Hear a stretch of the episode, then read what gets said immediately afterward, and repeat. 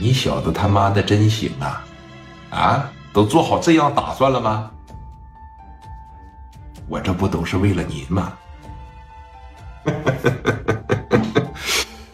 王局长啊，这小子还真是个疯狗啊！啊，刚才你王哥说了，有一天呢，你可能会很大。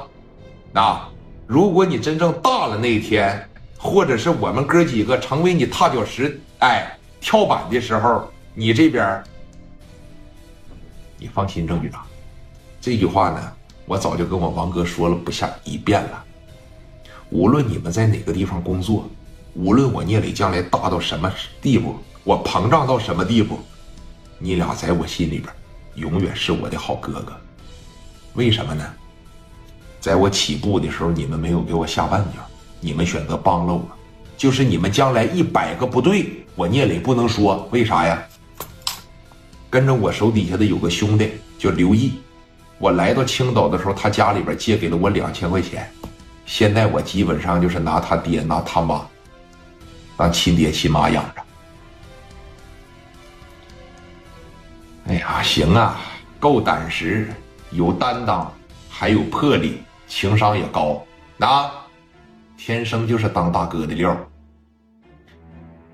行了，啊，先在这儿待一晚上，明天呢，早上收拾收拾，走吧，啊，行，啊，说你看，走吧，没事了，在这就盯一个晚上就行啊，明天早上就走，毕竟啊，这刚给你抓起来，一会儿他给我打电话呀。我先应付他们一下子，今天晚上我也得睡个好觉，是吧？万一要是说打电话，我说给你们放了也好，或者咋地了也好，我怕呀，他这边东一榔头西一棒槌给我打电话，晚上我连个觉我都睡不着啊！我需要说应付应付，在这再待一天晚上吧。行啊，待两天都没事啊。就这一个小小的举动，操蛋了，把富贵折了。为什么说郑黎明不马上放人呢？聂磊刚刚回到这小狗笼里边，过了没十分钟，吴宝刚电话来了，那啪嚓的一接上，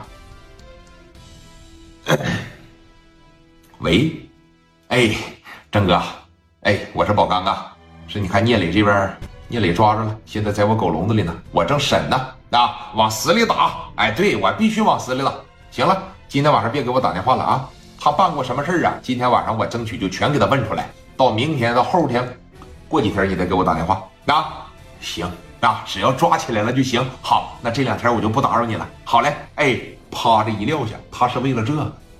真要说放了没抓着，他的电话得一个一个给你打，他恨不得都得找你家去。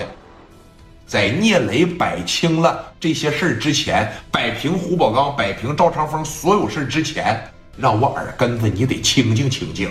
这些当领导的、当局长的、当大官的，他嫌烦。对不？哎，说你看这边呢，王振东和这个郑黎明两个人也是简简单单的这一握手，啪的给手一握上，那就互相给个面吧。以后在市南区这边有啥事那我可就尽管开口了啊。以后在市南区有啥事你必须给我开口。你要是不开口的情况下，我内心都不得劲儿啊。行，有时间到家吃饭，好，有时间一定捧场，一定上你家去做客啊。这边说，你看，夸夸这一握上手，聂磊这边回去了，往小狗笼里边这一坐嘛，所有人都问：“哥呀，咋回事啊？”啊？